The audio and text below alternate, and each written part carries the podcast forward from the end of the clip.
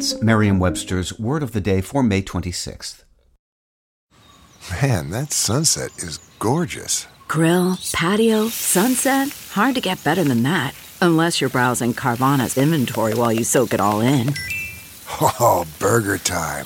So sit back, get comfortable. Carvana's got thousands of cars under twenty thousand dollars just waiting for you. I could stay here forever. Carvana, where car buying meets comfort meets convenience. Download the app or visit Carvana dot com today.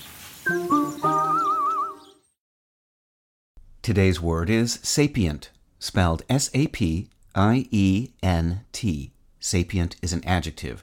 It's a formal word that means possessing or expressing great wisdom. Here's the word used in a sentence from Town and Country magazine by Adam Gopnik. Many wise and sapient social historians have written on the American cult and invention of the weekend.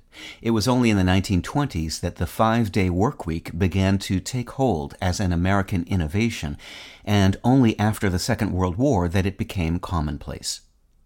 We human beings certainly like to think we're wise. It's a fact reflected in the scientific name we've given our species, Homo sapiens, which comes in part from the Latin word sapiens, meaning wise or intelligent.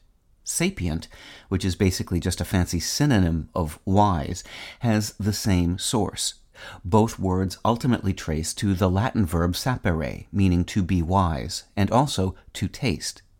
Other sapere words pepper the language as well, among them sage, as in sage advice, savant, savvy, and savor. With your Word of the Day, I'm Peter Sokolowski.